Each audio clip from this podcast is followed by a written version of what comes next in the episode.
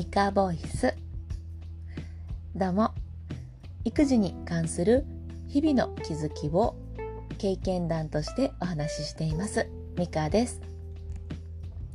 え今日は3歳の歯磨きの話をしていきます。えうちにはですね5歳の兄と3歳の妹がいます。まあ、5月と4月の誕生日なので割とまあ前半ですね5歳前半と,、えー、と3歳前半の妹です。えーとまあ、3歳って私の中では大きな転換期っていうんですかね、まあ、気をつけなくちゃなと思う時期でもあります。例えば言葉ですね。本当によく真似をするので可愛いんですけれどもたまにドキッと します。まあ、例えばご飯食べて「やば!」とか あとは「何々って言ったやんか!」とか「何してんねん!」とか もう言い方までしっかり真似していきます。え最近の流行りは「何々と何々と、何々と、何々やねん、みたいな感じで、こう、とっていう言葉で、言葉と言葉を並べることが好きみたいですね。えー、5歳のお兄ちゃんもこの時期3歳の時期に同じようにこう「と」で言葉をつなげていて流行ってたのでもしかしたら3歳には多いこととか、まあ、あるあるなのかなとも予想しています。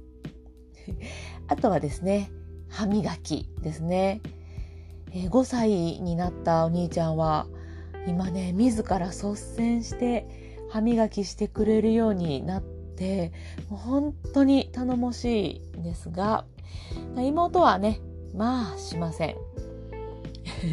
お兄ちゃんが3歳だった頃よりもしません。まあね、とはいえ、やらないといけないと思ってますし、あとまあね、仕事のこととかもあるので、朝の出発の時間がね、どうしたってあるので、最終的に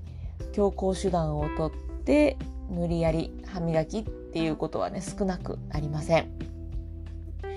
でなんとなくの肌感覚ですけれども3歳を境に嫌がり方が変わるように思うんですね。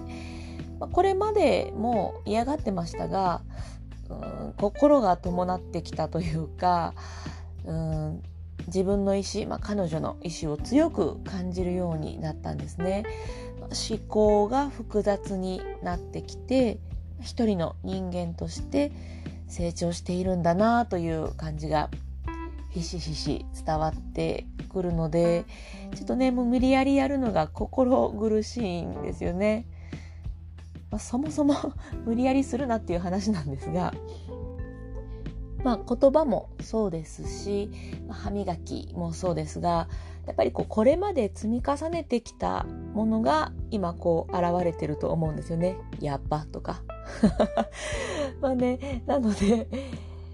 だからどうっていうよりはこれからも日々は積み重なっていくので大人になった時に自分でどういうふうに過ごしていけるかをサポートするのが親の役目かなと思うので今はちょっとまだ歯磨きできてないですけれどもこれからの日々でどういうふうに積み重ねていけるかっていうのを今考えています。まあ、まずはもう無理やりなるべくやらないようにどうしようかなっていうところなんですがお兄ちゃんが歯磨きをあまりしなかった頃に歯磨きの絵本とか動画とかいろいろ試して過ごしてたのを思い出したんですね。もう数年前なんですけど覚えていられないっていう私の脳みそ それがまあめっちゃ効果あったなっていう実感もないのでなおさらあまり覚えてないのかもしれないですがもしかしたら娘の方には妹には効果があるかもしれないのでまずは試してみようと思います。なんか育児って日々実験みたいですね。こうあれやってみる。でこれ試してみる。こうするとどうだで失敗して髪の毛ボーンみたいな なんかそう考えるとこう白衣なんか着て研究者になったつもりで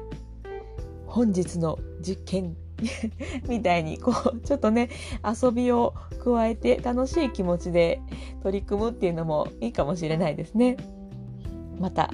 歯磨きに関する研究結果の報告がこちらで できればと思っております。えっとちょっとすいません最後ふざけてしまいましたが、えー、コミュニティ私運営しております。まあ、日々の経験談ですね育児に関する経験談を、まあ、私も書いてますし、えー、参加している皆さんが書いてくださったりもしています。まあ、それを参考にしたりとかあとは最近思うのが自分で書くことでこう心の中がこう整頓できるっていうなんか結構いい効果があるので是非あなたもあのここで書くっていうのを試していただけたら嬉しいなと思っております。えコミュニティの名前は経験談プレゼントという名前です。Facebook で検索してもらえれば出てきます。